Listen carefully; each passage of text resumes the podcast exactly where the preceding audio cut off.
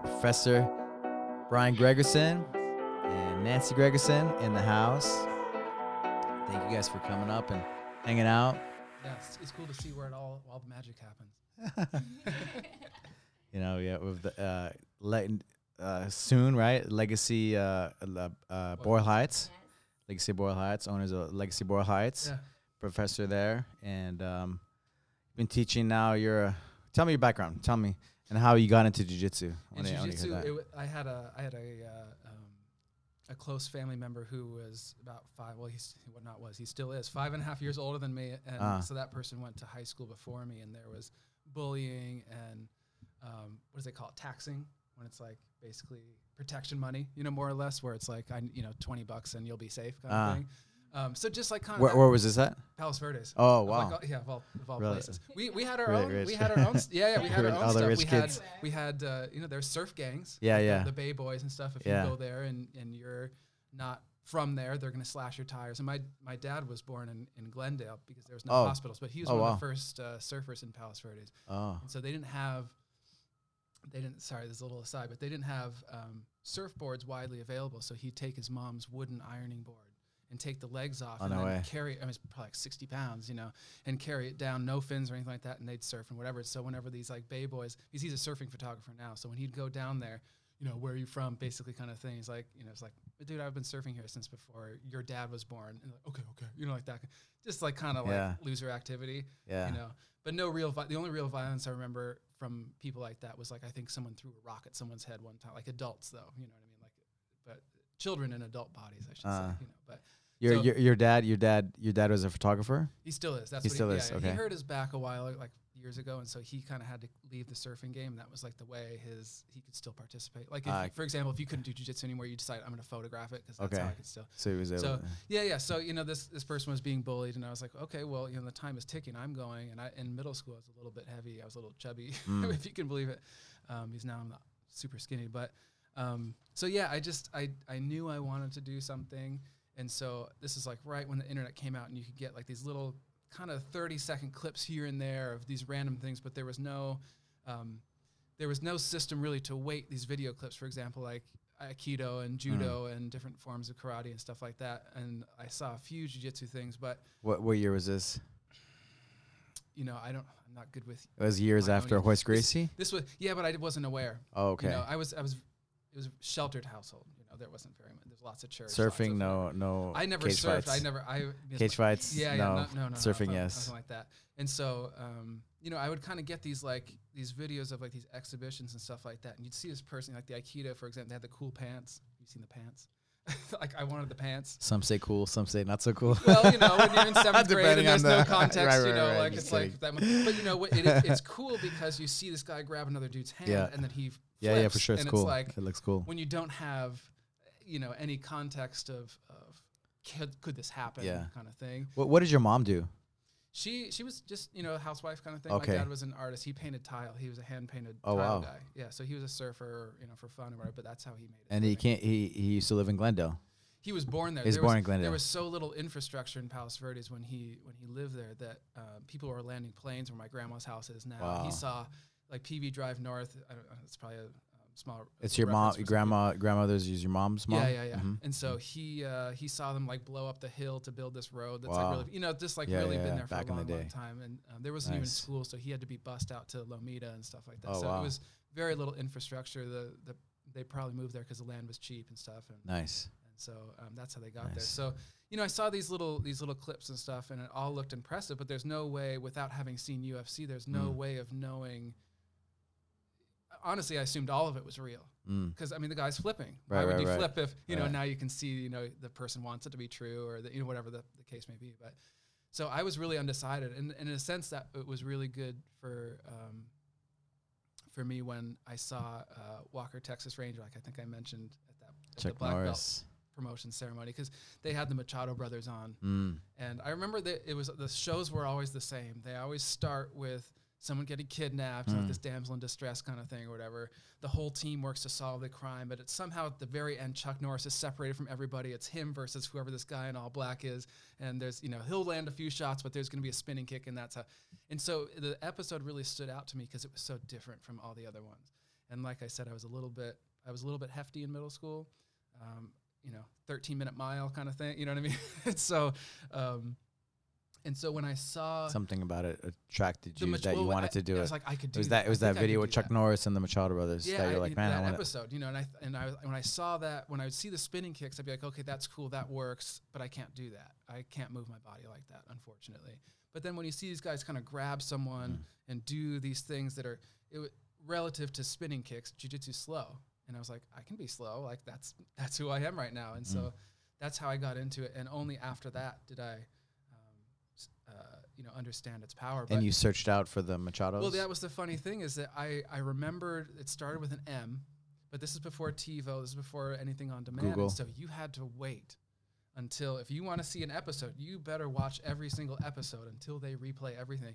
So I got to a point where I was getting a little bit old for the show, but I'd still continue to watch it, hoping, and I'd watch the first. Oh, this isn't it. I turn it, it was off. the Walker Texas Ranger. yeah, Oh, yeah. And so I would keep watching the. you know, it's a funny story. Is uh, when I first, uh, my first jujitsu coach was a Navy SEAL, and he trained with Carlos Machado, Uh, and then he moved, or he went back to the Navy SEALs, and he, he was a student of Carlos Machado, and Carlos Machado moved to Texas. yeah, he's in Texas.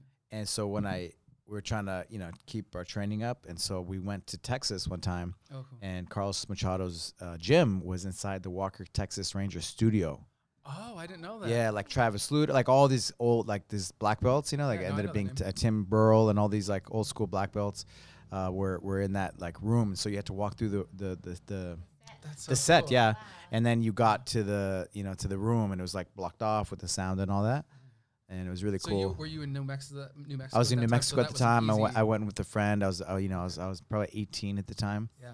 and then I watched him, and he's just, you know, it's all white belts, right? And him, the black belt, right, extraordinaire, and then he just like lined everybody up and Yeah. trained with every single person, tapped every single person out, Yeah. and you know, Carlos Machado, if you, you know, if you know him, but super, super like good guy, nice guy, technical, you know, all of course, like all the Macha- Machado Yeah. brothers. So Yeah. So I had a really good, uh, a big impression. Yeah. yeah. Gracie Barra, you know, and, that, and that's how we ended up actually going to Gracie Barra in, in Brazil. My friend, yeah, is because uh, Carlos Machado was like, yeah, you need to get with the the Machado brothers. Oh, Not Machado brothers, with uh, the- Gracie, uh, Gracie Barra. You used to go to Gracie Barra in Rio, in Baja. That's super cool.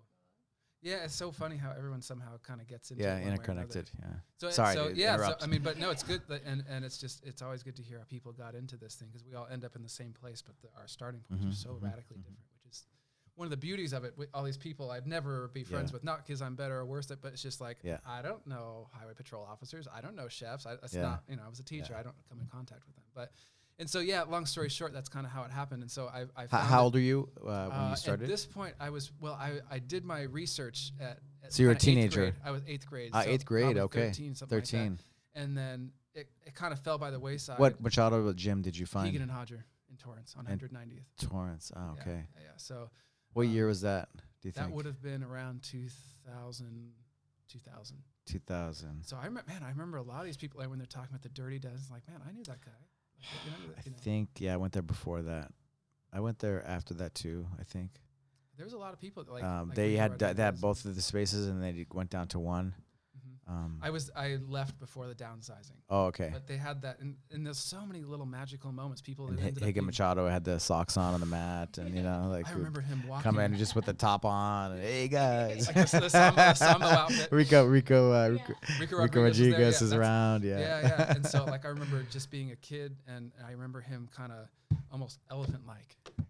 His, his, I mean, his legs were like this big around, and and just and everybody, and it was so casual back then too. Yeah, there was yeah. no professor, there was no. So when I took that was a Fight Club kind of uh, Yeah. environment for a, sure. a lot of the people at that gym ended up or had already served time. hmm like um, but it was really healthy for me to be around these you know oh, there was good quality people too there Yeah. for sure. Oh, you of know, course you know like v- there's Yeah. lawyers veterinarians heart doctors and then a few doctors, sketchy people police, yeah, for sure. But you know, that's the But beauty thing yeah. about jujitsu, right? Mhm. Is that it gives everybody a chance, yeah and everybody's the same. You know, and all this like, Yeah.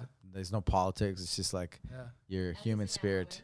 and then one and then one of this guy who was teaching the kids class Mario Romero who's a purple belt at the time I remember seeing him get his, his brown belt and whatever and then we disappeared and you know I stopped training for a long time and then I ended up running into him again and now he's a fourth degree black belt, and like man, and he ended up teaching at our gym for a little while, and so it's just Ah, yeah, yeah, strange yeah. how then Right, for also some your reason. paths can separate again and then rejoin again, and it's such a small world. Yeah. How And so- long were you there? I don't remember. Probably two and a half years. I got my blue belt, I think, on my 16th birthday, something like that. Man, I was doing really well, like five days a week, borrowing And my so mom's car. In Torrance. Okay, gotcha. Yeah, so I'd borrow my mom's car. That was my And motivation. why, why'd you Why'd you stop? Because I hurt my shoulder, and I, Ah, no, one, that's no one told me about physical therapy. I thought that when you're hurt, you stop doing the thing, and and even Shit, worse than that. Shit, I came up to Leggett. I would have told you. Well, man. yeah, I should. you're absolutely right. You know, I so took like, the arm away. Keep going, yeah, I stopped. Right, I stopped yeah. even using like opening doors where I stopped using, and so that made it worse. You know, and and then when my students lots long, like you know, 10, 11 years down the line, when they tried to get me to do it again, started using body weight again, Mm. started getting better. It's like, Mm. Man, I'm you know, I missed out. Wish I'd have known. Yeah. You know, but it's okay. I did a lot of other stuff. I 20/20, wasn't right? sitting at home doing nothing. You know, I was doing stuff, but. And then you went to you went to college. You became a teacher, mhm. right? You want to tell me? Yeah, I always knew I wanted to be a teacher. It was just something that I gravitated towards, and so um, What, I- why is that? Somebody in your family? I just felt like you know sometimes you just instinctively know what you're good at and what you're not good at, and I was always, I was not good at a lot of things. I was not good at sports. I tried. My mom put me in basketball, and I tried all these different things, but it never, it never panned out. Tennis, art class, it never was was for me or whatever until jujitsu. And so because it's not to me, it's not a sport. It's like my brain versus your yeah. brain. You know, my wisdom versus your wisdom or whatever. Um, and so I just kind of, I, but I was always, I was good though at conveying knowledge in a way I think that is concise and in a way that people can understand. And so I always knew that I liked it, and um, and so I went to USC. I thought I was going to teach in PV, and um, and the grad program there was was basically for urban education, which is a nice way of saying really you know low income inner Mm. city kind of whatever. And so that's what we were trained for. It's like okay, well I'll just do this instead. Why why'd you why'd you gra- gravitate to- towards that? Because I had Especially to. growing up in I uh, had to. Palos Verdes. So, so I was I was at USC for undergrad, and then I got into to the master's program there immediately, and it was just convenient. I already had a place rented. I, you know, I knew I, I you know, um, I got a lot of recommendations from people who were already there, professors who were already there, and stuff. So I knew I could get in. It'd be convenient. I already had my place, and blah blah blah. And then I kind of I told myself, oh, you can probably student teach where you want without really investigating. I kind of purposely keeping myself in the dark because I was scared. You know, I mean, going from where I came from to where I was student teaching was quite a difference and um, and I fell in love with it. I fell in love with the kids, and because it's it's one of those things where uh, if you were, for example, to teach in Palos Verdes jiu-jitsu or something like that, it's like you know the the rewards are cool, but there's very few risks, you know, and so the risks and the rewards are proportional to one another, and so. The, the less there is on the line, the less there is of craziness going on, the less kind of accomplished you'd feel coming home. Because it's like, well, you know, a lot of kids when they have that the parental support and they have the the literacy and they grew up with books in the home and stability and whatever, you could you could more or less leave them alone and they'll kind of educate themselves because they don't have to worry like that Maslow's hierarchy of needs. They don't have to worry about safety or am I going to eat or like you know single you like to issues fight for the uh, the underdog, huh? Exactly, you know, and so they would more or less be able to take care of themselves, not because they're better people, because but because they, their access to things is so much greater and easier and safer and all that. And so the the the inverse is then true of, of teaching in the inner city, where the risks are a lot greater, both both emotional and and physical. Um, for both you and the students, Mm. but that also means that the high is greater and the rewards are greater. And so, yeah, you have a lot of failures, and Nancy, I'm sure, will have a lot of stories about that too, because she experienced more or less the same thing. But um, it's more rewarding. So Nancy, your background, what was your education? Yeah, I actually started um, in retail. Um, I started working super early, but at 18, I decided to go to education. So I have some, you know, similar. So um, during high school and stuff, you you you were doing retail, yeah, yeah. Like So worked um, at retail actually, stores and stuff. I was 12 when I first had my oh first wow! She's job. had an adventure life. Wow. um, so, but that was like at a warehouse. You know, it was like a fashion uh, company, and I was doing Downtown LA. Um, no, actually in Montebello, where my mom Oh. is from. Oh wow. So I, in near our home, there's all these like big warehouses, and I used to walk um, from middle school to my house, and I used to always see these warehouses, and they had these big sample sales, and um, I just met the owner, and I Mm. was like, she was like, hey, do you want a job? And I was like, yeah, so No carding, Yeah, no so carding. it was like school work, you know, since I was 12 more or less. Mm. And then when I was um, 16, I finally got like a legal, you know, job at my school actually. Um, so I was doing basically like customer service, you know, for the parents and the kids in the school. Um, and then I started to do retail right away, like PacSun demo, all the, you know, all these kind of um, uh, pretty, um, you know, like mall like kind Yeah. of spots. And then It was like the surf, the surf, yeah, yeah. skateboarder kind of. Yeah. But Yeah, not the real, not the exactly, real, not the cool kind guys, but the Right, kind of right, right, a little bit. Yeah. Yeah, and like demo was like a it was an old it's an old retail from PacSun and there was like a hip hop one like Mm. Oh, so like okay. the Ecko It's brand a little more, and, a little more your, your um, pace. yeah Rocawear Ecko, okay, yeah, yeah. you know all those like hip hop brands Yeah. um, so yeah I actually started there and I ended up managing that place and then from there I, I went to a few other spots um, but I also too I always knew I wanted to help other people. And I think from the mentors that I had in high school and middle school I, I knew I wanted to do something similar. Um, so yeah I got into it too. Uh, my first uh, experience was similar to Brian's. It was in the inner city like in the middle of Watts. Um, so that was my first job. Like I always kind of go hard you know just like if I can survive this yeah I You know, commit, your uh, your your parents, your your parents are you're from your mom and dad are from. So my mom and dad are from Mexico. Um, my mom was brought here for schooling when she was like high school, um, and then they came here like '95. So I was born here. We went back um, to Mexico City, and then we came back here in '95. Yeah. So I, I yeah. Miss International. yeah, a little bit. Yeah, yeah. So yeah, so I started um, my education um, experience in, or my career in Watts, which is again in the middle, um, you know, just in that middle of that community, and Mm. it was similar experience to Brian. You know, I figured if I can uh, connect with these students, if I could do good in this place where I'm, you know, there were similarities um, based on just what I saw with the students, with the parents, with my life, so I can connect with them. But uh, you know, again, I figured if I can do this, if I can make an impact here, then everywhere else I go, you know, I have like upper hand by doing the hardest thing now. Yeah. So that's kind of what I, I decided to stick with that, and for a couple of years, and then from then on, I knew I wanted to be a teacher of something, you know, teach something. Um, unlike Brian, I think he knew he wanted to teach history Yeah. right away. I just like You know you wanted to teach- Yeah. Yeah. Okay. He's like a Storytelling. historian, you know. I, I know he's a te- he says he's a teacher, but I think he's a historian. I mean, he, you know, Yeah, he's, that's, that's yeah. sure. But I think I majored in like uh, like uh, the Polish.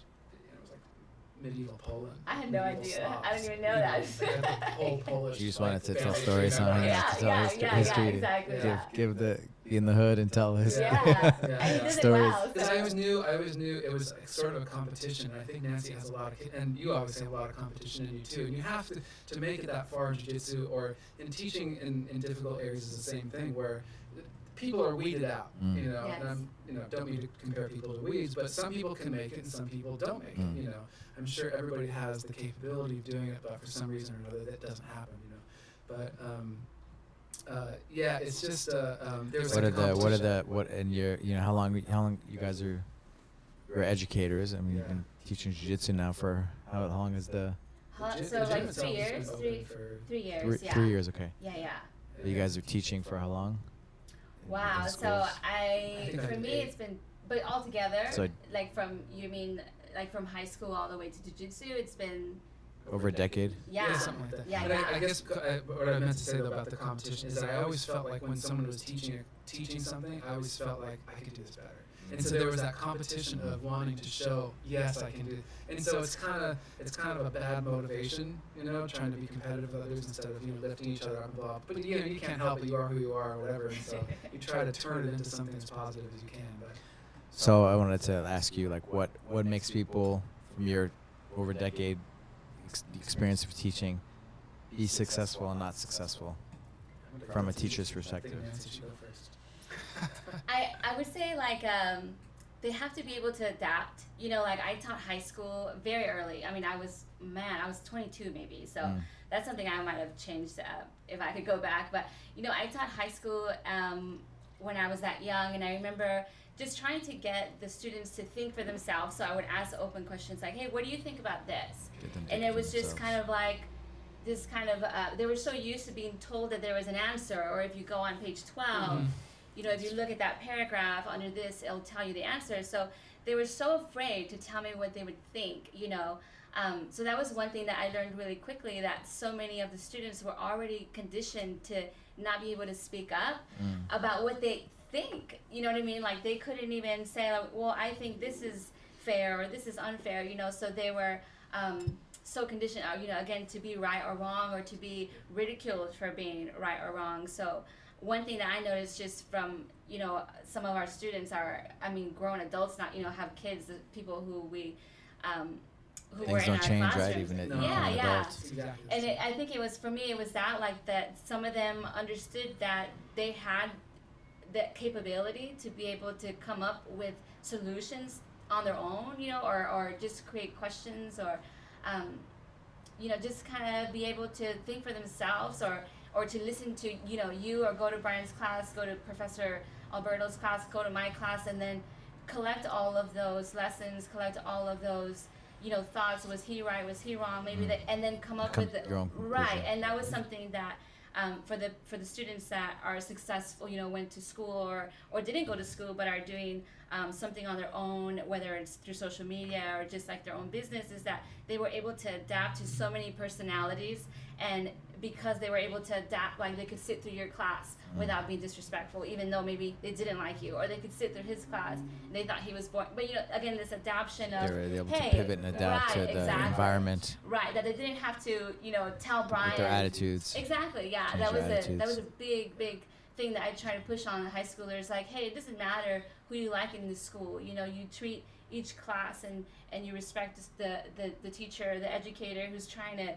Uh, give you their perspective, and you don't have to say, "Oh, I don't like that guy, so no, I'm not going to listen to it." No, you listen to it, and then you develop your own understanding or your own critiques of, you know, whatever. Try to understand the teacher, Yeah. the way, where he's coming from. Exactly, yeah. And again, so many of them, they were so anti every, you know, if you told them, take your pencil out, it's like, oh, okay, he's a jerk, you know. So it's just like, just take your pencil out, Matt. Like, you just got to get through this. This is the way, you know, this is the way it works. And those people that were able to adapt um, and were also able to vocalize any thoughts, even if they were wrong or if they, you know, we've all said crazy things when we were young or, or wrong things, but they weren't afraid to at To least try. try it out. To try. exactly, yeah. So this adoption thing, and then this this thing of letting that fear of like, am I going to be right? Am I going to be wrong? You know, kind of just But just trying. yeah, just kind of shake it off, and this is me, and this is what I can come up with, and How does it translate, like for an adult doing jujitsu, for example, um, of of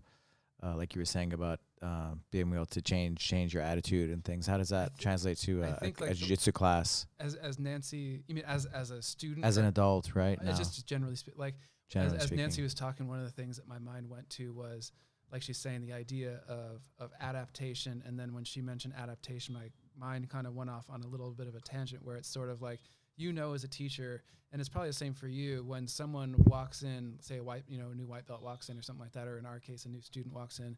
You kind of know who's going to be the troublemaker and who's not, right? You kind of know who's going to be giving you pushback and who not. And the real trick is to embrace that person immediately. Like, for example, I had a kid when I was because my first school was in South LA, and I think it was the lowest performing school in in the state. And there was a kid that you just knew from the beginning this is going to be a, this is going to be a long year. And so the first thing I did is I gave I had I owed the I think the counselor like five dollars because she paid for something at some school event or something like that. So I took five dollars out of my wallet. This is a kid who's never been trusted by anybody in his whole life. Five dollars out of my wallet, put a little note to the you know miss what whoever I owed money to, and let's just I forget the kid's name. Let's call him John. And it's like, hey John, come over here. He's like, what? I didn't do. it." It's like I didn't say you did anything. I need you over here. Like I need you to take this money and I need you to go to the the counselor's office. You need to be back here in five minutes. It's eight thirty. I need you back here at eight thirty five. Can you do this for me? Yeah, and he's back, and he delivered the money. He didn't take, and so. Um, making this person your ally as soon as possible is really helpful but you can also apply that i giving think them a repetition to live up to. Huh? Exactly, because they in their mind they they think that you don't know them. Of course, you've been warned by teachers. Oh man, I have him in seventh grade, and he was you know like that kind of thing. And so, but you can also I think apply that same type of thinking to say for example positional like uh, in jiu-jitsu for example up until uh, my end of my blue belt i was only a guard player that's it because i had no choice when i first started. I went from being kind of husky to being tall and skinny. I went like this you know. It's like 135 pounds at six feet tall an inch shorter than i am now. I'm 170 and i'm already i'm still skinny you know. And so um, I, I had to play guard. I had no choice you know. I, I was going to force my way on the top. So um, once I if I would sweep, I would never want to sweep anybody because then I'm on top and now I'm screwed, you know. And so it's the same thing. It's like okay, identify what my who's my biggest problem. Or in this case, what position is my biggest problem? What are your, Okay, wea- what are your game. weaknesses? Top game, right?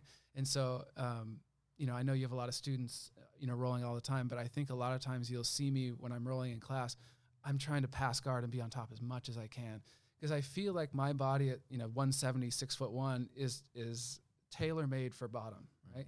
And so what my my mindset is instead of making top my opponent my enemy and this thing I want to avoid, okay, well, if I'm naturally designed for a bottom game, what if I just devoted, and this is what I did when I started training with you, kind of mid purple belt.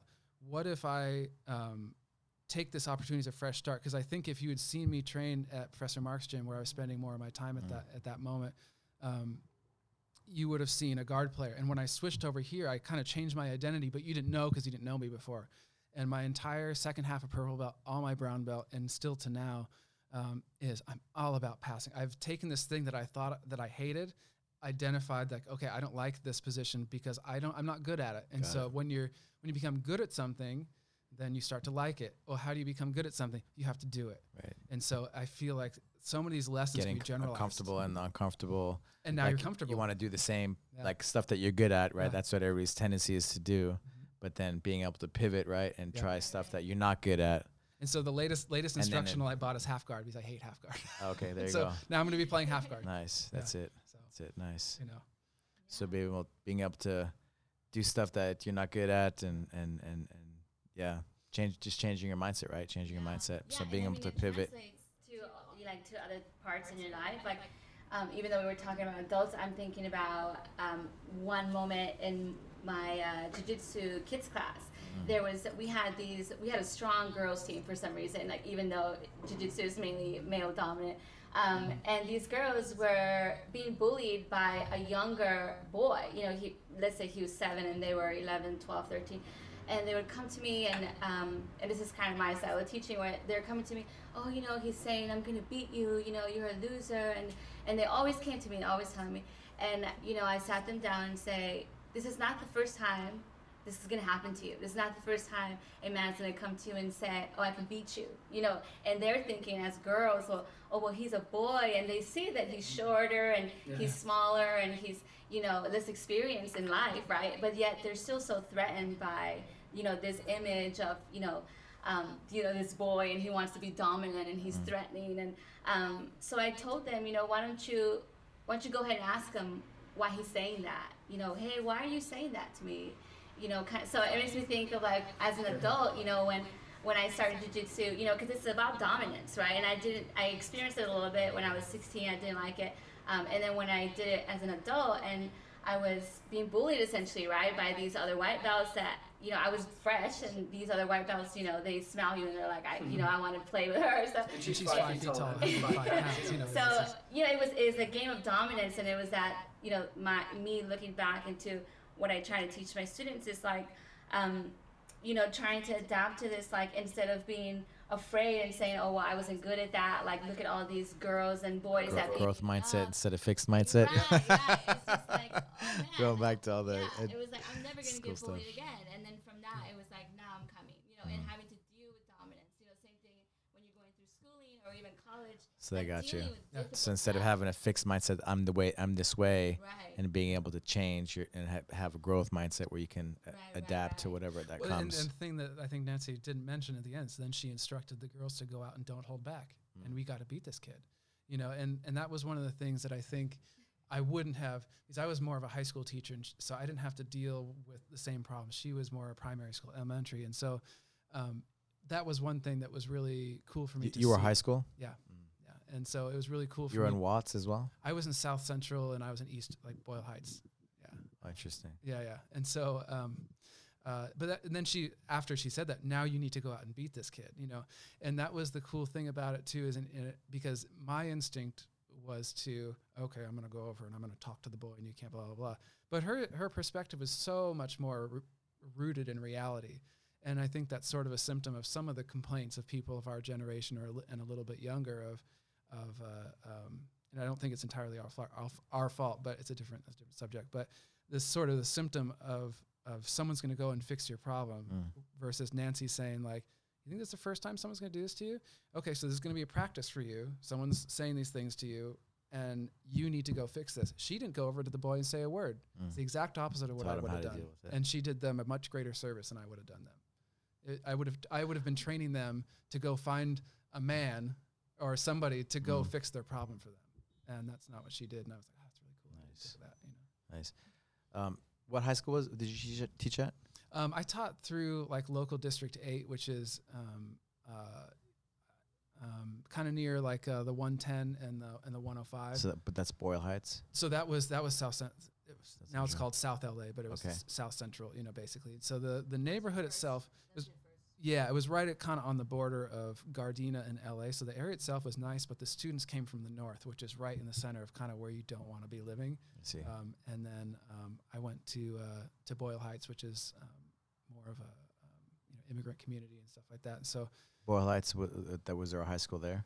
Um, that was a high school as well. Yeah, What was the name of that high school? Mendez High School. Mendez. We actually had a we had a jiu-jitsu club there too. Those are Oh, the kids cool. that got me back into. it. Oh, Oh, Mister, nice. I heard you. I heard you know self-defense. Like, yeah, a little bit. You know, So that's what. So going to that. That's is that how how you found your way back to that's how I jiu-jitsu? got back into it. So we stole the mats from the from the um, from the cheerleaders because they weren't using them on Fridays or something like that. So we would lay them out, and we got a bunch of just like this motley crew of, of Hmm. kids who, again, back to the kind of the beauty of jujitsu, bringing people together who normally would not be associating with one Right. another. Um, and uh, and so we started doing that. We had tall girls, short boys, heavy girls, heavy boys, skinny, everybody you can Yeah. imagine. And my friend uh, Fred Simmons, um, he uh, um, he was his idea, I think, initially, and then they he told them to come harass me to help Mm. because I think he was a blue belt from way back in the day. I mean, like you know, '96, something like that, and I was a blue belt from 2003. And so, with our kind of uh, frail memories together, we could probably put a class together for the kids, you know. And that's what we ended up doing. And so I told him from the beginning, hey, if my shoulder starts bugging me, you got to leave me alone. I'm not doing this anymore. But as I started carrying weight on it and doing kind of body weight, almost more like like tack fitty stuff versus you know lifting and stuff, um, just kind of using your own weight and your own motion and momentum to get that strength going. And I was like, I'm cured.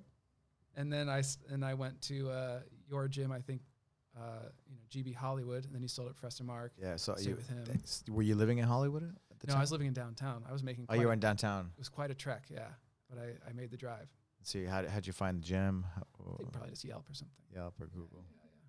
But it was so different when I came back. When I saw the black bars on the stripes with uh, and black bars with the stripes, Right. I was like, "Oh man, is this becoming kind of like taekwondoified?" Right. And now I can kind of see some of the wisdom. I know you're not really a big stripe guy anyway. Maybe for like the white belts and stuff. I, Yeah, because back in the day, you didn't really have the red have bar that. and all that. It was just like you just had a black belt. Like my first black belt, I, I didn't have the red bar and the yeah, there was. It's know. all kind of. It was all kind of different. it was and- raw. Like if you're a Yeah, black right, belt, right. if you're a, a blue belt, if you're Yeah. a purple belt, it meant Yeah. like a lot. You know, back in those yeah, days. you know, and and it was it was such a special time, and it's one of those things where I think I was reading about like the music scene in New York in the 2000s. I just got a cool new book on it, and they're talking about how we're all potentially even right now. Maybe you're living in your golden age right now, but you don't know it, and you'll know it 15 years down the Mm. road and be like, wow, well, those are the days or whatever. And so you should live your life as if this is the golden Yeah. age right now. Um, I mean, before the lockdown, I was kind of grateful that you know I really gave everything I had. You know, with like between the surges, taking the pictures, and everybody's kind of like superstars. You know, yeah, and then kind of just having those moments because you're like, come parties like. Man, are we ever gonna do jujitsu again on the mat? You know, like how it was, right? Because you start Right, hearing people like the new normal and all this. You're like, what? You Yeah. know, like, Yeah, yeah. And so yeah, made me made me like su- like appreciate like everything that we did do. Yeah. Yeah. you know, man, that wa- those were the days, right? yeah. And the, unfortunately, those days were a month ago. You know, two months Yeah. ago, or Right, whatever right. it was. It's strange to think about that. So, but yeah, when I came, I remember like thinking like the the stripes were weird, and it's Mm. like, man, are they just patting us on the back? I Yeah. wasn't sure what it was. Because We, back we try to keep it old school, huh? yeah, you do, you do, and, I, yeah. and that was one of the things I really liked. because and- yeah, the- you know, the grease ball, like you know, it's it's nice to have the stripes and stuff, but you should just keep it like, keep it real, right? Like I could see it for white some belts, kind you of know? organization, white belts for sure, but then after that, it's like It's not when you're- about when that, right? my my white belt started to turn brown because it was dirty, and then I got a new one and it was blue. And then I had I remember this guy Jair who would again would always wear his socks back to Mm. the sock theme or whatever. And I remember his his brown belt was I mean it was threads, Mm, it was threads. Okay, well it's time for a black belt, and that's how you know what's the difference, you know. yeah. Um, and I remember when I came Unless back, I unless the guy unless the guy gets his uh his purple belt or brown belt and he starts like uh, Right. s- uh, Yeah. what are you sanding it down right so to, to make it look like that. well now they, Right, they right, sell those too. They sell that. Don't the they sell those? Stonewashed uh, belts. Don't, don't they sell? Don't they sell pre-worn belts now? I don't think so. I don't I- think I they thought better I- not sell. I don't think they would sell. I think they would get. They would I'm get. not going to name a name, but I think Oh, I've seen really? someone with one. But anyway, but yeah. So it I just don't. kinda I don't weird. know if they'd be selling those. You know, that would, that would take a lot of flack. You know. people people get low. Yeah, yeah. I'm not gonna say, but um, Yeah, and I remember that's like one time crazy. like going for a straight foot lock from the bottom, and I just and I guess it would be worse whoever buys that, right? Right. yeah. I knew a guy in high school would take his football helmet, and he was waiting for a carpool, and he's around the corner or whatever, and he'd take it and he'd crack it on the side of the concrete. My friend walked around, he's like, "What do you?" Oh, nothing. Guy never got to play, but his mar- helmet's all marked up. So and it and it people out looked like uh, it's like the guys that get, make the caul- cauliflower ear on their ears, Oh god. just so they look I'll like the never white belts. understand The that. white belts they do that to I'll, I'll never make get them It. look like their experience. I know, I know one person like that. I'll never get it.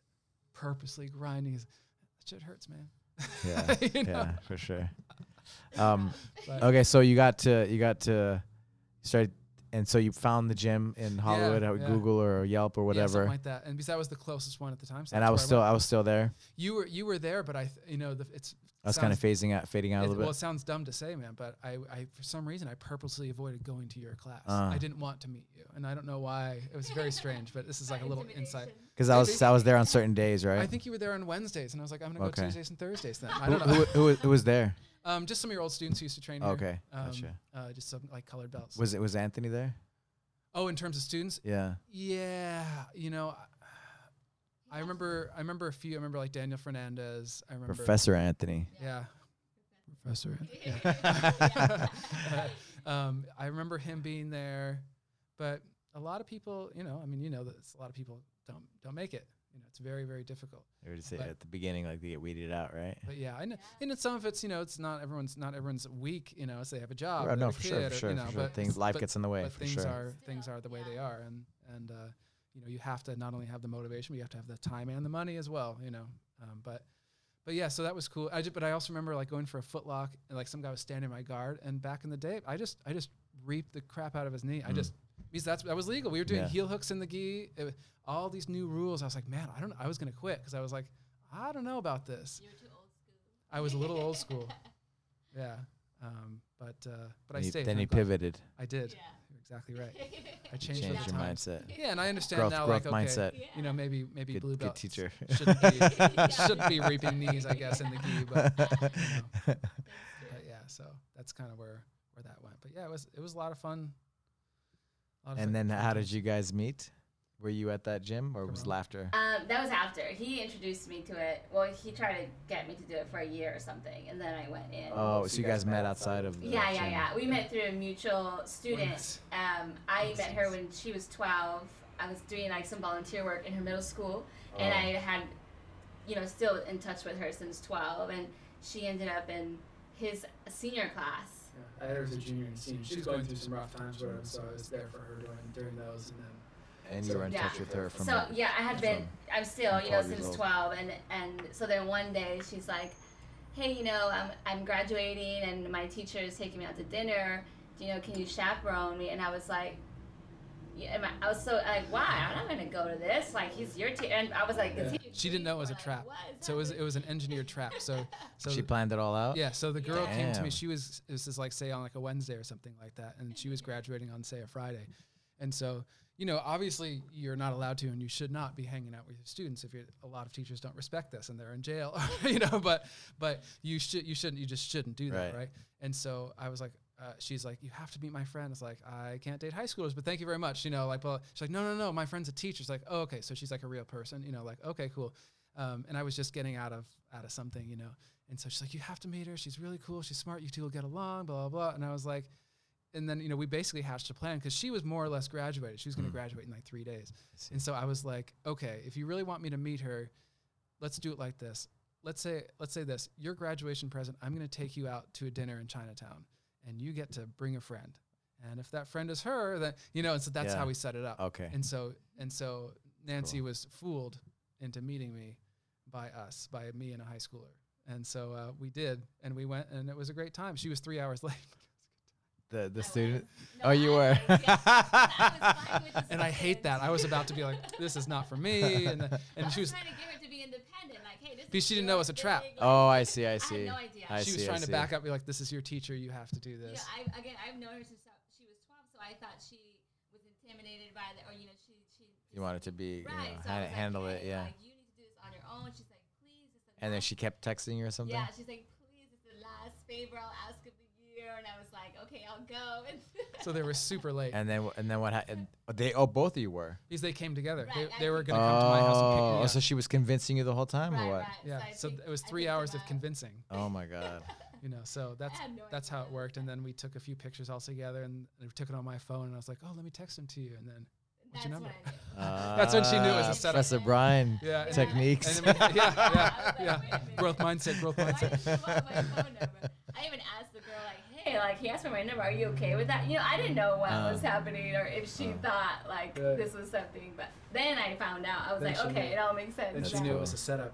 Yeah, Cool. we I were do- chaperoned by her for a couple dates, and then then I felt safe. Yeah, yeah, so yeah, so that was that, and then we got That's married. cool. Yeah. and then and then and then you convinced her to do jujitsu. I was doing it for so long, and I don't know. Yeah. What, maybe you remember what the breaking point was, but why? Well, I think I was looking for a new exercise. Like I had been doing yoga, you know, since 16. You know, I'd just been doing some some form of exercise, and She was saying. She was saying. Uh, yeah.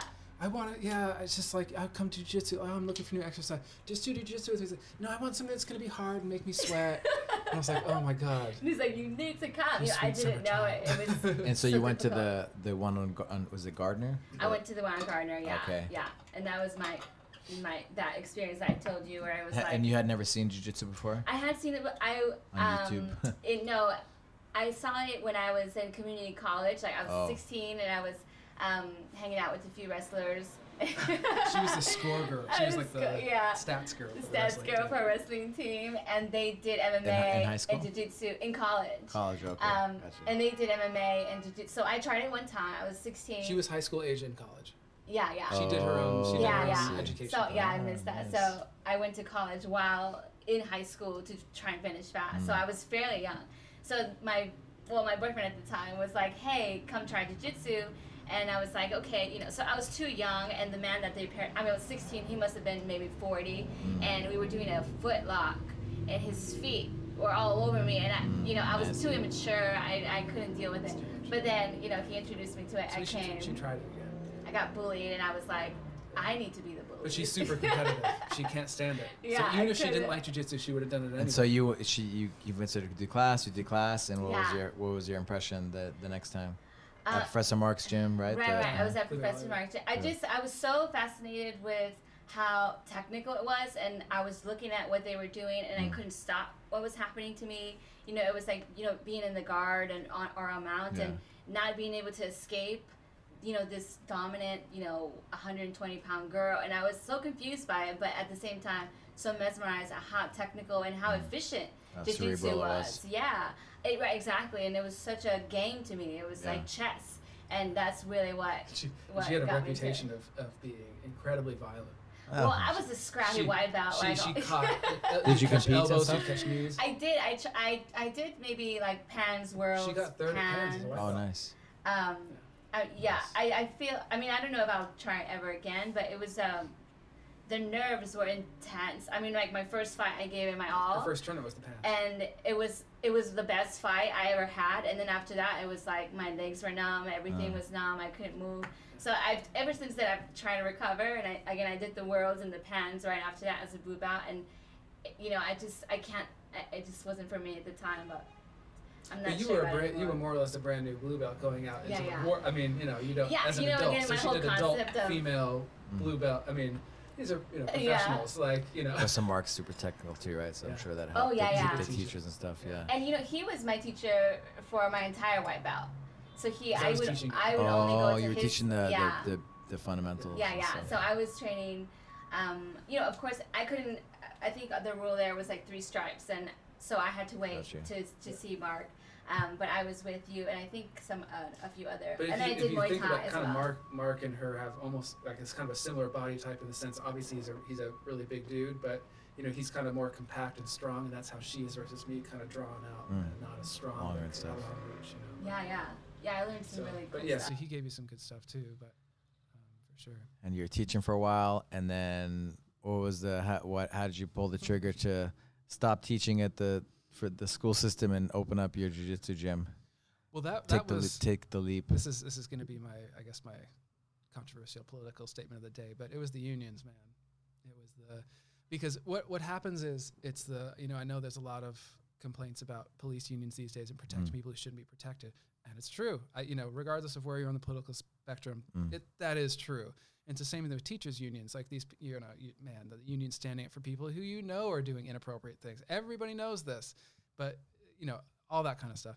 And one of the things that they that uh, a big victory for the unions, which in my opinion is not a victory for the students, um, is uh, the tenure system. Mm. And so I I started teaching in 2008.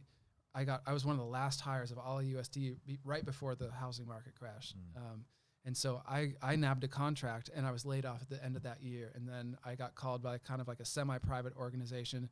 They hired me and then I got laid off. And so every year I'd have to reapply for my own job, my own job, my own job. Um, I think I think in the, my eight years or seven years of teaching, I think I taught at like five different schools. And moving schools is traumatic. tough, yeah. You know, it's like you have to reestablish your reputation. You have to learn all these new things. Relationships, yeah. Oh my God. I mean, it really is very mentally and emotionally taxing.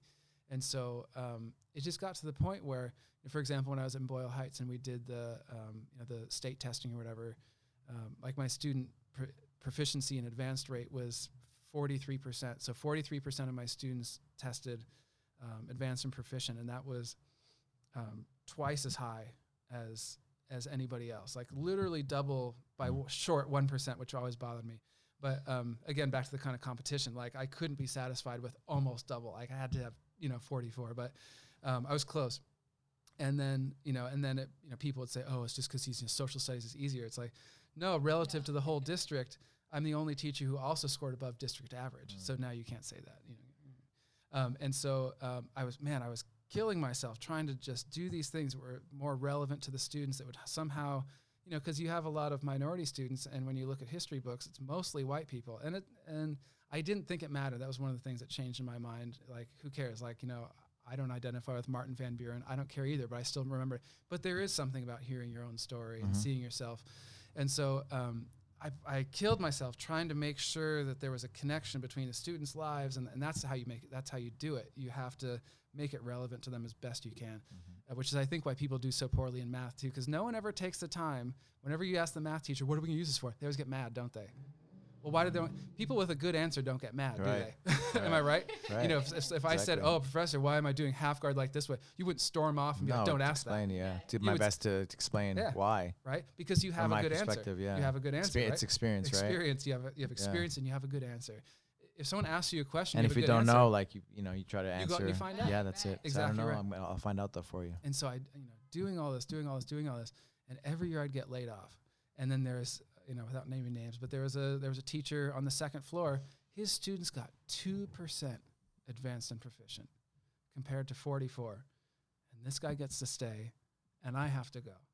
And so, and it's because, and I was so upset, and I would say, man, the district, you know, screw the district, and blah. blah. And my friends had to break the news to me. It's like, you do a better job, you you cost less because you get more money the more years you have, and and the students want you, the parents want you, the staff wants you.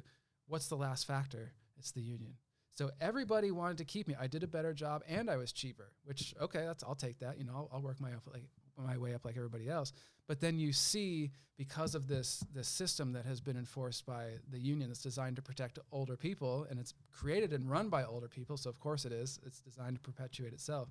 Um, you just get sick of it, and that's what happened. I got transferred to the last school. I burned down immediately, and I was like, I, I have to leave you know, I can't. I'm I'm gonna I'm gonna start doing more damage than I'm doing harm, which I think is another thing that is true between police and teachers. Is there is such thing as doing something for too long, and you do need to change adaptive mindset. you know what I mean? You have to. You like you're saying you have to adapt as as you're changing. And I and I thankfully I had the wherewithal to recognize. I remember this one kid like just looking at him, and I remember having a sensation of wanting to be violent towards him. Like, oh, that's You're it. done. I'm out. And Yeah. that's when I that's when I said I was out. Yeah. You know, and uh, obviously I never would have done that. You know, but yeah, the fact that I started care- thinking about it, that's not what I'm here for. It's time for me to go. yeah. And I think it's the same thing with police and teachers and a lot of other industries too. Um, but and again, I, I, f- I feel that unions are necessary in some capacity and stuff like that, but not to the extent where their their their sole purpose is to perpetuate themselves. Mm. You know what I mean? Yeah. So that's why I left. Long answer. Gotcha. and then uh, you guys are married. We Is are. that already? Um, Yes. yes. Yes. Barely. And so, what made you? What made you? Hey, I want to do instead of switching professions, you're back to teaching again in a different Well, format. now you can do it under your own your own. You have now the control, Mhm. and you don't have to. Um, you could do such a better job. You know, imagine you're you know you're imagine you're a teacher and your principal did your job and now has moved up to, Right. to administration or whatever. Right. And let's say that your performance uh, marks are better than his or hers ever were, and now he or she is telling you what to do Mhm. and it's like I just have to because really and, and Nancy's probably a better resource to talk on this because really I think if you put her in charge of some sort of educational system or whatever the whole thing would be torn down and rebuilt in a way that's useful I mean, it's kind of crazy with this the COVID situation and the kids. Like, I mean, I don't know if we're gonna have our kids go back if they have to wear masks and have to have like dividers in between their It's- it's desks and weird. stuff, plexiglass. Like, Right. I don't know. I'd rather have It's like a them. camp, like a Yeah, you know, I'd rather have them just systematic. homeschooled, get a tutor, and have them homeschooled. You know, we're available nice. they'll be in great they'll be in great nice, hands. and then they can do jujitsu. yeah. Boom, we're Yeah. we covered. could do PE there we go. There we Um, go. be a You sheet know, up- I think sheet it up was, math. uh, I think for me, you know, 'cause he left, he left the system before I did. Um, I was working in charter school, so it was similar, similar idea of just like you know getting overworked. Um, especially the charter schools, they they uh, purposely got like really young teachers who were ambitious and Yeah. who wanted to change the world, and they would even give you the keys to the school, like, oh look at this perk, you know. So I would work countless of hours, um, countless hours, but the the test was a big deal. You know, I was in, in this class with the, uh, third graders, and this new Common Core thing came in, and I had to teach these third graders how to do a college paper, essentially, how to cite sources, how to write a three-page paper with APA citations, and like, and then meanwhile, you know, I'm looking around my room, and you know, I have a kid here who's um, emotionally battered, you know, Yeah. from home trauma, and you know, all of these kind of you know, beautiful souls seeking help and love, you know, and yet administration is like testing, is testing, testing, testing, you know, and again, these are third graders, and when you look at a third grader, I don't see the need for why he needs to cite, you know, sources to his paper, you know, back to the thinking, hey, let's create some thoughts on a piece of paper before I have you tell me what you know these historians told you on this piece of paper. So that was my last straw, where I you know I had this tough um, I had a tough class, and it wasn't um, tough for me emotionally. It was more of like I can't even help you the way I should be helping you, and that was when again similar Yeah. idea where like, hey, let's open a place where we can teach on our own terms. Um, and not have to neglect, you know, like if you can, like again, coming back to your roles as a teacher, is like, and you experience this probably too. When a, an adult comes in, you're not just their jiu-jitsu professor you're their friend you're their counselor you're their mentor you know you're so much more. Um, and this was just an opportunity to do that freely Yeah. without having an administrator knock on your door like hey are you doing fractions at 12.30 because that's i- i- and, and I think it was you Nancy Did you guys told watch me- the Scott Sonnon, the Tacfit Creators uh, TED Talk? Uh, i haven't no about the different ti the learning styles and Oh, his right, learning right, right. disabilities? Have you seen that? i don't know i think You should you should, you should watch it. yeah yeah but i have heard of the that concept of just like different teaching styles but Well, the different the learning learning styles. Like he was like the dyslex- modalities Yeah, you know, Oh, like got uh, it, you know, you know, like right, you you learn through touch, and so he Right, found his right, learning right, style through right. martial arts. oh cool cool yeah Like through that way, right. he had and and then you know he's like this Right. genius. yeah right this new way I, right now it just remind I it just hit me I was in Instead middle of like school. you know being in you know class the class Right. the the the you know sitting down in a Structure, chair, right, right. right? Like not moving, Yeah. not doing anything. Yeah. I always remember this. I was in Oakland in the inner city uh, with the Chinese population, like 32 kids. I had like 28 boys, middle schoolers, seventh, eighth grade, and then the rest. Of, yeah, it smells wonderful. And a few girls. And I remember I had them do presentations, like, hey, just go speak, you know, prepare little instruction, just and the administration comes in and she's like what's happening and i was like oh they're doing presentations you know they're you know i had a whole lesson plan you know everything i'm Yeah. supposed to do oh we don't do that here You know, Yeah. they sit and you talk and that's you know another eye-opening thing where like oh you know we're ki- again this back to this like you know this like There's only one- there's only systematic one way. There's But only there is one way. one way there is only one answer there is no you know Everybody gets treated Right. treated the same. Everybody learns the same way. right no inspiration no no no time No for seeing play. how whether you're interacting with them, how say, Yeah. how they're responding, right. That was really exact- with the yeah. intent of trying to help Right, them learn, yeah. right? Yeah, even I mean, these third graders, again, this is something burned in my memory. At the beginning of class, I mean, of the year, they would say, you know, they would be playful. And I'm like, hey guys, not right now. And then it was summertime, you know, like fall. Hey guys, not right now. I'm so sorry. We got, not right now, not right now, not right now. And it was the end of the year. And I'm catching myself still say, hey guys, not right now. And it was, again, it was a tough thing when the third grader, you know, just again, wanted to help they just, all you want to do They is just wanna play. dance They want to have fun. You know? They're so joyful, and you know, again, a kid should do that. You don't want to, you know, I it's this like uh, the image of like cutting their wings. You know, they're cre- and and but I was just told not to do that. You know, there's no Yeah. time for that. There's no time for them to be human and create. Uh, relationships, and then you see bullies and all that. Well, why do you think they can't even talk to each other? They can't play with each other. They can't groom each other. You know, they can't. The last school I was at, one of my kind of last It's gonna be less of that, right? If uh, with the with the And- social and- and now with distancing. this, Exactly. one of my last straws was very similar to that where like my one of the things i did differently in my class especially when you have a challenge a challenged group like we both worked with was i took the entire first two weeks and we didn't do any school we just did uh, like making moral decisions and, and, and communication whatever and i remember the principal coming at the end of the this guy i couldn't stand he came in at the end of the end of the day and after his observation he's like yeah at this school you know we start instruction right away it's like but it's like dude like he wants to build this castle and it's just on sand. You know, it's like h- I'm, I can't start telling you about the War of 1812 and asking you to stay in your seat if we don't know each other Right, yet. right. And so you're taking. I'm. You're building culture. That's how And I got the trust results I got. Yeah, Right. that's Doesn't that's how it. I got the results I that, got. And he's and he's still wondering to this day why their school s- have you guys are have you guys read the book The Talent Code? And they talk about have you you know you the school KIPP uh, knowledge is yeah, power. yeah. Yeah, yeah. Uh, what's it what's it called? Yeah, we Yeah, have the charter school. students who worked Yeah. Yeah, yeah. He talks about it in there and like why they, you know, the different types of learning, right? And how right, they, it right. might, it's a myelinization, right? Getting Yeah. for an athlete to learn techniques or whatever, you know, to Yeah, yeah. like these world class like violinists and Right, right, just right. how to learn. And it's like the culture, right? And so you're kind of It's building culture, exposure Too, right? Right. To other things other than books, material, and Right. A whiteboard. Right. The, th- the thing that it seems like they people don't get in, in the U.S. is you know you can't and you have how old are your kids? Uh, my son is, he just turned 13 and my girls are uh, 11 and a half. So you've experienced state testing and all this, right? You know anything about that? Okay. yeah. that's yeah. the- I mean, it's just yeah. like the Common Core and all this, like, you're yeah. like, I don't get it, you know? Yeah. The- the- the Common- I don't yeah. understand. I'm like, what's this, the you Common know? Core for history is good, uh, but but I get I get what they're trying to do. I just walk away. I let it eat. Yeah. I'm like, you know, what? But it's it's the the thing that's so weird is you keep on hearing like you know, and you've probably heard this too.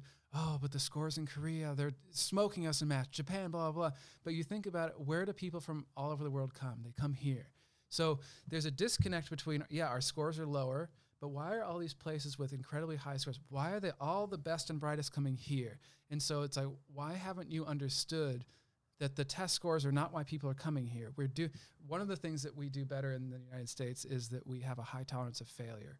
And if you go to some like for example Asian countries and stuff like that, if you don't get it right, there's going to be a lot of consequences socially, familially and stuff like that. I that. heard in Japan they don't. Uh, there's no testing until like sixth or seventh Right, or right, eighth or, grade. Like a little bit older, Isn't right? like Right. elementary school only moral development basically? Right, right, right. Yeah. Character development, and, Yeah. and then it's not till Yeah. later years Yes, that you get Yeah. you actually there's tests and stuff Right. And so now we have like a bunch habits of people building that culture, right? Right. yeah, who don't know who they are and don't know how to behave, but yeah, maybe they can do some fractions or something, you know what I mean? But um, Uh, it's, but it, it, it doesn't catch anybody's attention that all these best and brightest from all these other supposedly high scoring countries are My coming here. perspective is the main thing is like self esteem, you know, like what they think of themselves. Exactly. um, which you build with like a jujitsu like community and family and right like you know, mentors and things like that, Right, right? Um, Man, if I were in charge of jiu-jitsu, it would definitely. Be, I know Nancy. You You know? and I'm sure we're all the same mind, but it would be mandatory because it's it's yeah, like, yeah, for sure. it for sure. changes so much. Well, you have to have different things for different people, right? Because Yeah. people learn differently. Right, right, So right. one for one, you know. But I, I love TACFIT because ta- you can do everything with TACFIT. Right, Yeah. right. So if somebody doesn't like somebody sweating in their eye or something, Right. it's okay, right? It's okay. Yeah. Okay. But you still have you still have those things, you know, Yeah. those elements that you gain from martial arts in that. like even then with jujitsu, even beyond the education and the and it's it's in for. I was telling explaining to my dad who's never done anything even Mm. close to that, um, and explaining why it's so cool. And it's it's it literally informs every action and interaction I have with somebody. You know, in the past, you know, maybe you'd see someone. Uh, who looked like desperate or in need or something like that, and you would avoid that person because, oh man, who knows what those are. And I don't feel uncomfortable. Like when I'm teaching at the difficult schools or whatever, I never felt unsafe really because I knew it's sort of again back to that Maslow's hierarchy at, the- at the bottom. I always felt like I was safe, Yeah. you know, and I feel like again maybe the police could also benefit from that because it's you know of course you're going to pull your gun if you feel scared if you feel your life's going to feel in Right. danger if someone is going to if someone pushes you because you don't know how to handle someone Right. pushing right, you right. You know We're and used to being pushed yeah, you know, and I, ha- I have, I have a, f- you know, my uncles. One of them was a, is a retired sheriff. The other one is retired federal police officer. So I'm not knocking them by any means, but I just can't imagine doing that job and not knowing how to control somebody. No, for sure. It should be like You know, mandatory. Like yeah. in Abu Dhabi, I think the if you're a, uh, an officer, you need to be a black belt in Whoa. jiu-jitsu. Yeah, That's a high bar. yeah. Wow. I, th- I think something I heard. I heard. I'm not sure if it's sure, but you know, Something. like They they have they have some a kind of city. training. They have a lot of uh, black belts there, uh, Yeah. like uh, yeah, training, and they have it in the schools as well. Yeah. Well, you So- should be an expert at defending the person from themselves. Well, it's like it prevents, right? It prevents like uh, Right. bad, really bad stuff from happening for yourself, and then also for the other Yeah. person, right? Protecting So a lot of things can be avoided. I, I agree. You know, I What do agree. you, I wanted to ask your opinion on this because I know one of the big things right now, especially in the news with, um, you know, the Floyd killing and stuff like that, where there's they're banning chokeholds, and it just seems like yeah. it, it I seemed don't, like I that don't know if you, I don't know if putting- you wa- watched uh, Jo- what's his Jo- Jocko uh, Jocko oh, on, yeah, on Joe Will- Rogan, you know. Will- But basically, you know, like yeah, yeah. So like, you know, man, it's crazy. You know, like it's about knowing how to do it, yeah, and that's people making the rules that don't understand Right. yeah. what this. That's actually the best thing. It's so much kind like you have a honestly. yeah, that's the best way. You know. Right. For example, like if you have a, a drunk friend, Yeah. do you want to like break his face by Yeah. punching him out till he's Yeah. knocked out, or do you want to be able to choke him out and be like, hey, dude, you know, relax, and you know, you can just Yeah. take him out like that. But Yeah. if you don't know when he goes to sleep or not goes, you know, they, then that's that's the issue, right? So it's Yeah. about training people properly. It's not making these rules like that. It's really bad, you know, actually. Yeah. But you know, again, it comes back to the training. If people have the training, or it's ma- it needs to be mandatory somehow. Yeah, and, that it, they and do I that, think you it know? brings up one of the cool things. I really like following like John Danaher's stuff. Is I just like the way he break the way he thinks is the way I Uh-huh, try to think. uh-huh. And and one of the distinctions he makes, and you can see it plainly in the way the laws are written when they say chokeholds. And he's like, a choke is when you cut off air. Right. Nobody does that, and you Right. shouldn't do it. A strangle is when you cut off liquid. Strangles should be encouraged i- in the right situation. Right. Chokeholds, of course, should be banned for. You don't want to drop pressure on someone's trachea and break their larynx or whatever, you know. And so even you can see there's there's confusion. Lawmakers making rules, and they don't even know what the words mean. Right. Well, they're not experts. Well, it's like the Yeah. referees in the UFC, right? Like the ref, not the referees, the the judges, Yeah. And they don't ha- understand what MMA is, and they have no idea about jujitsu, Yeah. right? Man, at the be- I think it's getting better now, right? Yeah, but yeah, it's like those same things. Those guys are making the rules, so you know, it's, it's so I don't, you know, obviously I don't think that's that's right, you know, and it's a kind of counterproductive Yeah. and doesn't help the situation. But you know, I mean, everybody's f- on the free will to come in and, and try it on their own, right? And so, um, you know, s- hopefully, I think the situation get, just gets better. You know. Yeah. Um, but it's uh, it's it's not a easy solution, right? No. Because like they have they offer training, right? But like it's like the ego, right? Too like like speaking of the growth mindset We've opened our and gym. being able to, to being able to yeah Nobody. Right, Two. right, right. So it's kind of like like letting go of like, hey, to be humbled, but it actually makes you a better person too, right? Because you're able to handle the, the stress and being in bad positions, right? well, And the stay calm under pressure. Yeah. Yeah, the intervention the intervention is attempted after they become experts Right. at being something. Right, Where the intervention should become before. It should be right, right. For of the sure, for sure, for sure, And I for think sure. that's I think that's common in every like like any social service that usually happens. The intervention, the fixing, the the expertise, the experience comes after you're Yeah. certified Yeah. want to work um, for the public. Yeah, and it's it's uh um, man, shit, I forgot what I was gonna say, but uh, we are talking about the police, the LAPD. Man. Oh yeah, yeah. And so it's I think you and I talked about it the other day where like when I when I was growing up, one of my my dreams was to like go to the moon. Like I I had every like the Mercury missions, the Gemini missions, the Apollo missions. I, I knew all the crew members. I knew the names of the ships. I knew the names of the land. I mean, like the You dates. Still do. Still Yeah. And so and and I just just when Apollo 13 came out, I was just like, I can't believe they did this. This is amazing. I'm you know, it's just You weren't born yet, right? uh, what? Oh no, yeah, that's, Yeah. that was like you know 1969. So this I was like kind of dreaming about the past. Right, right, know. right. And and you'd always one of the things I learned about the astronauts that was really helpful for my personal development as a child was you. Th- I- I thought, and I still, and my wife I'm sure will agree that you have to be right all the time. And one of the things that when I catch myself kind of falling into that pattern is that you know it seems like people like that they there are those kind of like brash military guys whatever and they're tough and they're right all the time. Right. and they get to this certain threshold where they're now secure.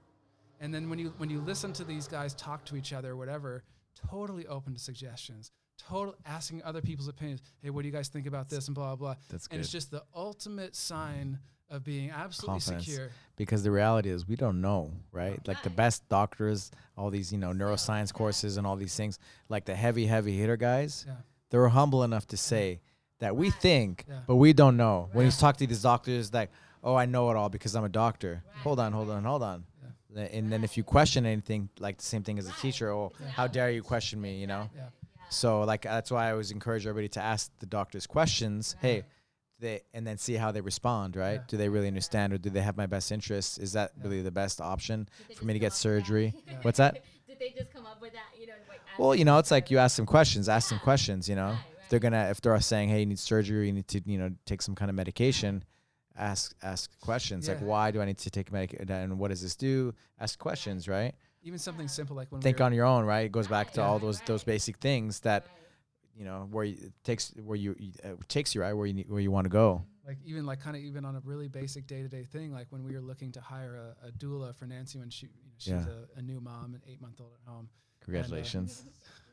she did most of the work um, but one of the you had your job, man. we did this you Good know we, job. we invited her over I did my I did my part um, and we invited her over for an interview and and you know she was new she's she'd done like maybe one or two births so Yeah. very new relatively Yeah. and so we're I was kind of on the fence about you know at least in my vote obviously Nancy had the Trump vote but um, you know f in terms of convincing me are you the right person you know it's like you know okay you've done this maybe twice or something like that um, let's say something comes up and you don't know what the answer is what are you going to do and she's like well i have a i have a facebook group that has all the duels and i would go on there and ask and it's like as soon as she said if Mhm. i don't know something i'm going to go ask people who do know about it i was like she's hired as far as i'm concerned yeah. Yeah, that's it, right? know. She has the right mindset, yeah yeah, Yeah. which is the most going back to the original question, right? What So- makes people successful or not successful? yeah. so just flexibility and adaptability which is a as nancy will tell you is a, f- is a battle for me every day Arr, no But I mean, even jujitsu, right? It's like it's probably you know like I think you st- you know you changing up your mindset. I Yeah. want to be a guard passer. Yeah. I'm comfortable in the guard, but I want to. I need to co- get comfortable in the uncomfortable. yeah it, it, And even just probably training jujitsu and like being consistent with it. You know, it's like the warrior mindset. yeah it beats the truth into you Yeah. and you know But you- it builds a habit of like how Yeah. for life, right? Yeah. To live your life the right Yeah, way. It, it's uh, it forces honesty upon you whether you want it or not. And the days you don't want to go are the days you must go. Yeah, and, that's it. And, uh, um, it also end teaches you to take a break. You know, I worked so hard to get you know like you know you, you know I got my black belt from you maybe six months, I, nine months, nine months. What is ago, it now? something We're like in I Jul- what it is. June. He's, yeah, he's basically as old. The belt is as old as the baby, so eight months. eight months. Um, and That's interesting. and it huh? was yeah and so and even after that you know i told you at first you're not going to see me for a month you know i think i waited a week but even just uh, work, that was funny. working yeah he's like, he I was saw like. I, I kind of like, I was like, I, Yeah, it was yeah. like a nod, like a respect nod, like, Yeah. yeah. I'm gonna take a break. I, you know, people say uh, I don't do it for the belts, but I did it for Yeah. the belts. Yeah. And then you're like, I'm gonna probably take a break. You, Yeah. yeah. you told me you know, one on one. You're like, I'm probably gonna take a break. You know. And then I see you like the next, you know, f- few days. It was But like the next week. even a week you know you but it also forces you to like hey my body's rebelling against me yeah, yeah, for you know, sure. and i had so at least i did a week you know Yeah. i couldn't i couldn't stay away for longer Yeah. but that's another thing I, I don't know if you have any history on this because you what year did you start Um, 90, 94.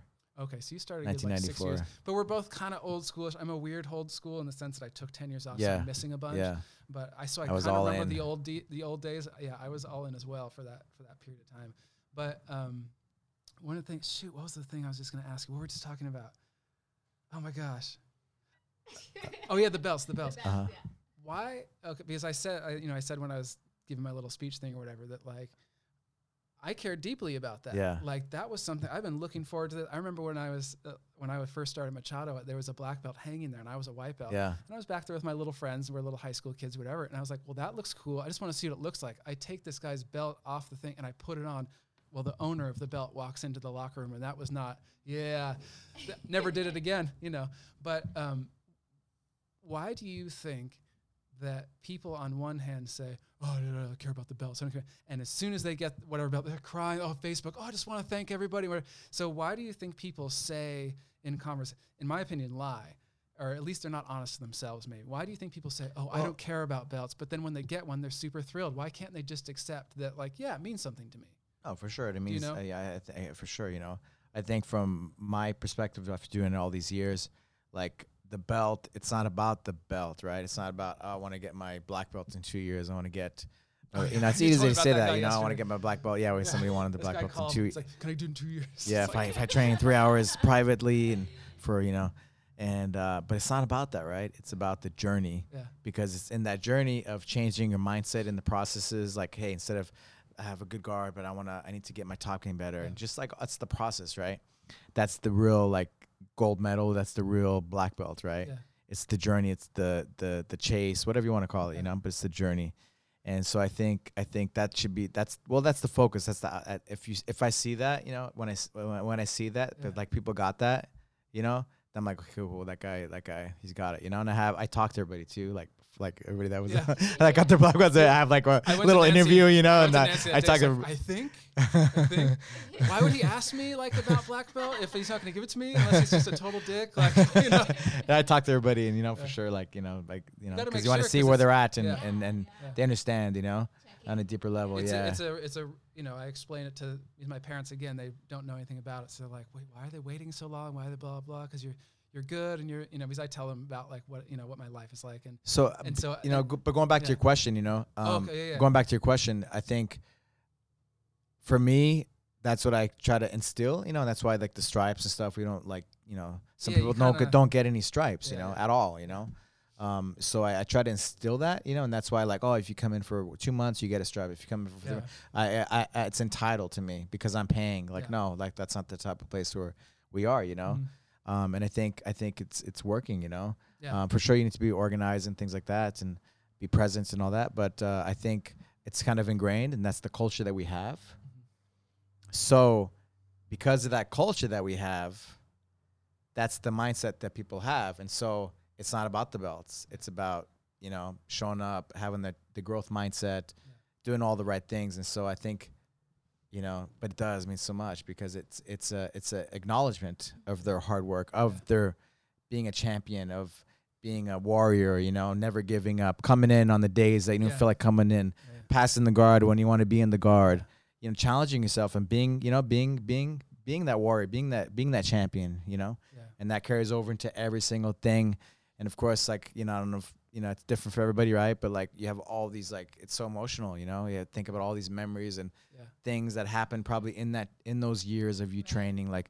You know, your baby, be, baby getting Yeah. married, Little like all just all these, yeah, Oh, I was landmarks. like, purple belt at that time. yeah, you know, yeah, like yeah. that- So, and so kind that's the thing. constant, right? Yeah, that's the constant that's been yeah, there. That's true. You know, Yeah. uh, shoulder injuries and like, oh, I Yeah. wish I would have. They kept going and come back. Nobody told me about. You know, just all these different things. You know, and so so it's just it's like acknowledgement. Like I I did it. You know, and I'm I'm I am like I am champion. I am like I am a warrior. I can do anything I put my mind to.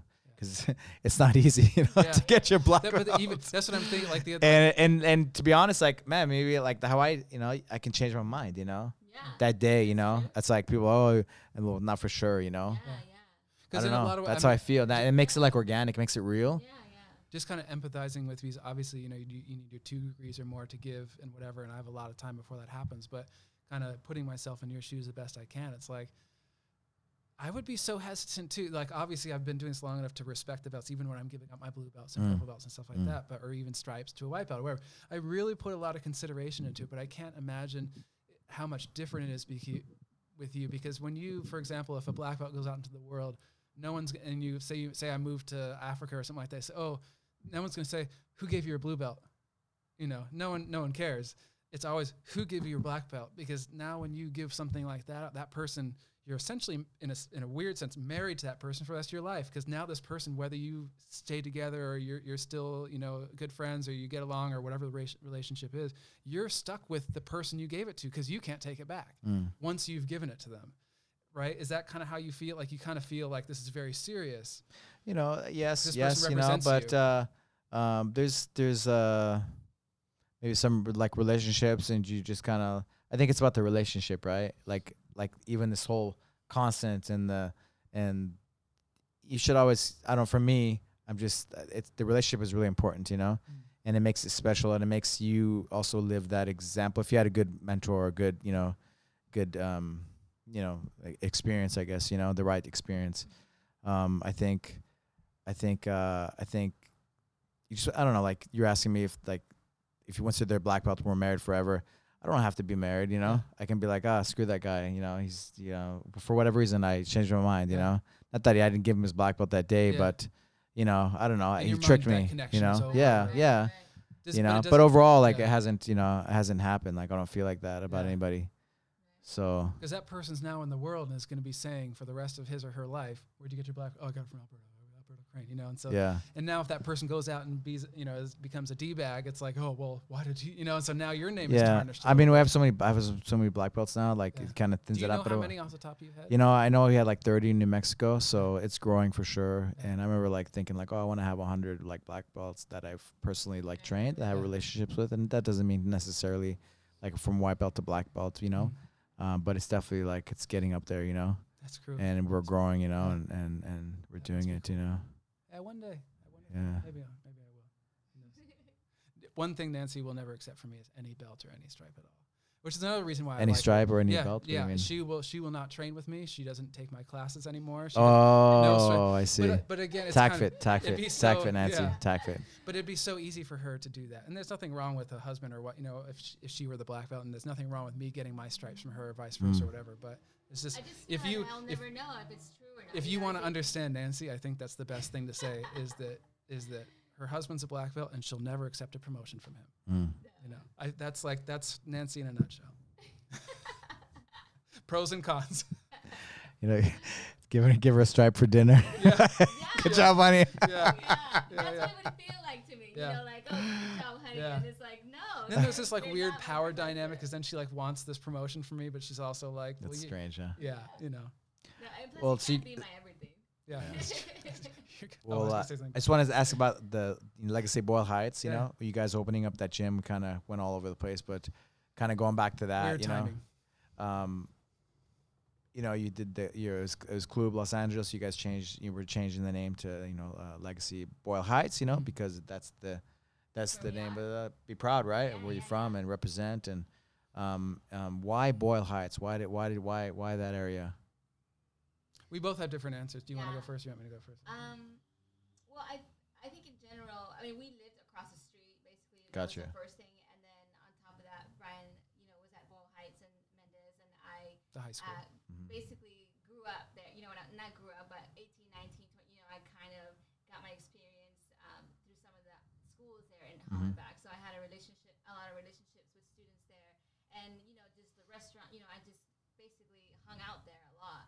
Um, so when it was time to do something important, like opening up a jiu-jitsu school, um, I figured it would be the best place to to attempt to beautify what it would be like for you to come and experience a martial art, you know, in Boyle Heights, Mhm. um, and for the people of Boyle Yeah. Heights, you know, They don't have maybe that opportunity, right? Yeah, exactly, and that was that was our goal from the beginning. You know, like let's be in a place where where we're not expected to be, Yeah. and let's invite the community. You know, we're right over the bridge of the arts district downtown in Boyle Mm. Heights, and uh, attempting to merge these these communities Yeah. that they would have never Right. uh, been in the same room, let alone sitting on top of one another and helping one another. And Yeah. that was a, our main thing, you know. And it was gentrification, anti-gentrification was hot during that Mm. time, and you know there was some fear, but you know again we felt like we had been there.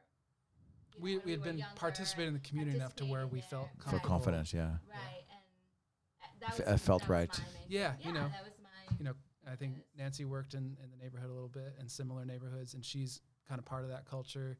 And then, you know, I think I got some sweat equity into the culture Mm. just by, you know, like I just Oh, your imagine. service. Yeah, I imagined in Yeah. my in my head of you know if, if people came and said, hey, you know, what are you doing as a white guy owning a business here? It's just like, I put in my time. I, I sent kids from from this neighborhood right. I can point across the street. I sent a kid over there to college.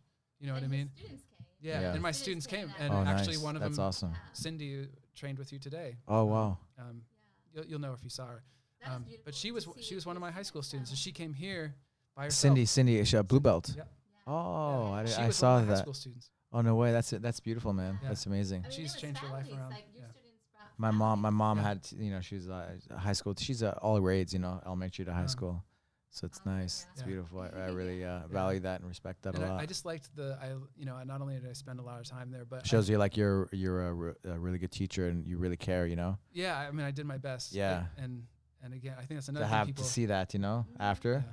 Like pe- when people shy away from saying you're "Oh, not just like you know just oh it's a paycheck or you know Yeah. whatever, and that's why you walked away, right? Yeah, you know, and I think just Partly. as people shy away from, and this is another weird phenom- phenomenon. Maybe you've seen it or you feel notice the same thing. But like, just like people say, you know, like, oh, I don't care about bells, but they're really happy when they get it. People also don't want to say they tried hard. Like, I did a really good job, not because I'm talented, because I tried really hard. Yeah. You know, and people don't want to say they tried hard at something. Like, why don't you want to say you tried hard?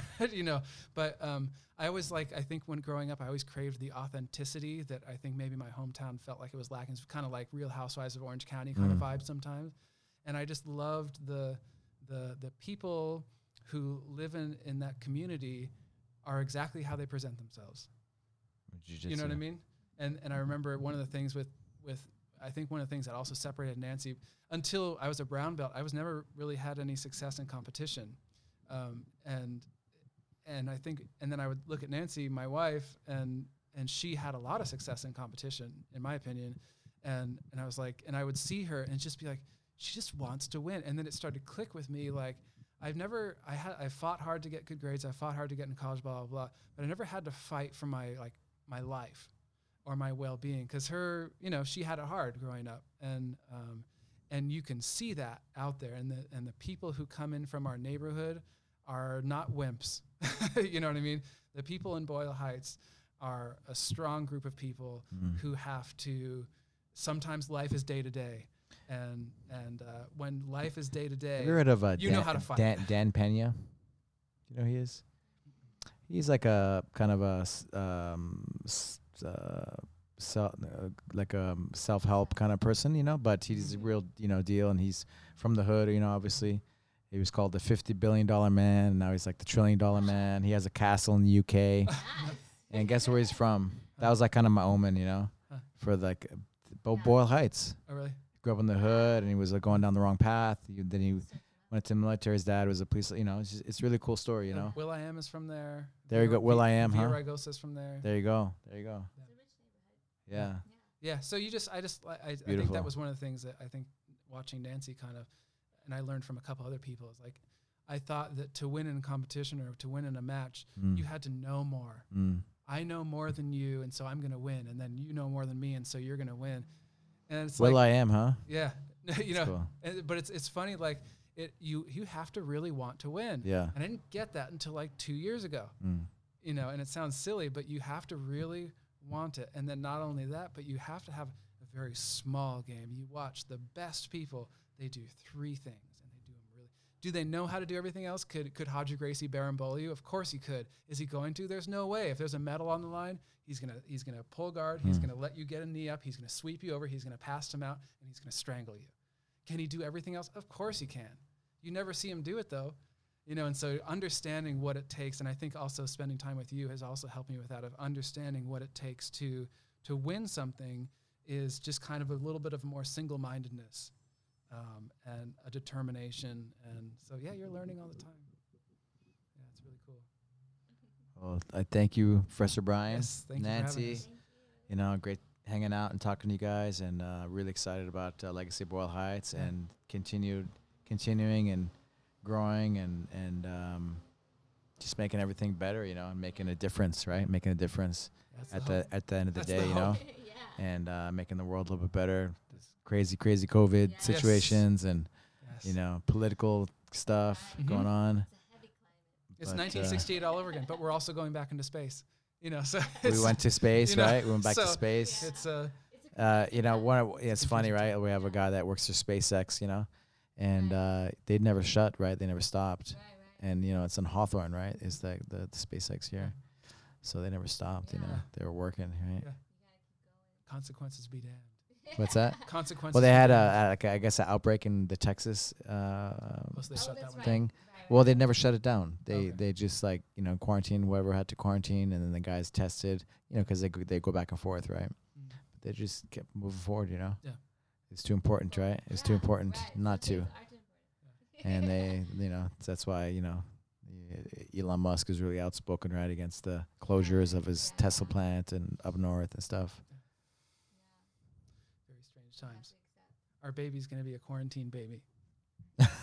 right? What was, it, what was it like in the before times? oh my I god! saw. I saw. we got to spend a lot of time, right, together. a So that's cool. I got I got to see him crawl. Man, I keep on telling Yeah. people if this is the 50s and she's at home wearing high heels and a dress, and I am off at the office coming Yeah. home, I wouldn't know anything about my kid. Right, right. You know, the the I took a month and a half. we There's always silver silver lining, right? Yeah, you know, we have a new baby, and so we we took the cautious route and shut down the gym for you know two months or Oh, something. right, like we that. all had to, we all had to. we didn't know, right? We didn't yeah, know. yeah. You know, you have to make sure you feel Of comfortable before you do something. Protect with the community. Yeah, and yeah, sorry, exactly. And so, um, yeah, I got to see him do these things I never would have get him to s- Yeah. gotten to see. So it's really been, um, that's really really cool. Nice. So anyway, yeah, thanks for having us. Really, really good time. How can people find out about uh, Legacy Boyle Heights? Hopefully, there'll be a link on legacybjj.com Yes, soon. So we'll link up. Um, we're moving everything for Ju- July 1st. Okay. So July 1st on our Instagram, everything will be up. Maybe we'll maybe we'll post uh, something on Instagram or s- you know we'll we'll make sure it's Legacy there. Boyle We'll Heights, sure maybe. everybody knows. Mhm. Yeah. We'll make sure everybody knows. Cool. Thank you guys. All right, thank you. Thank Yeah. you.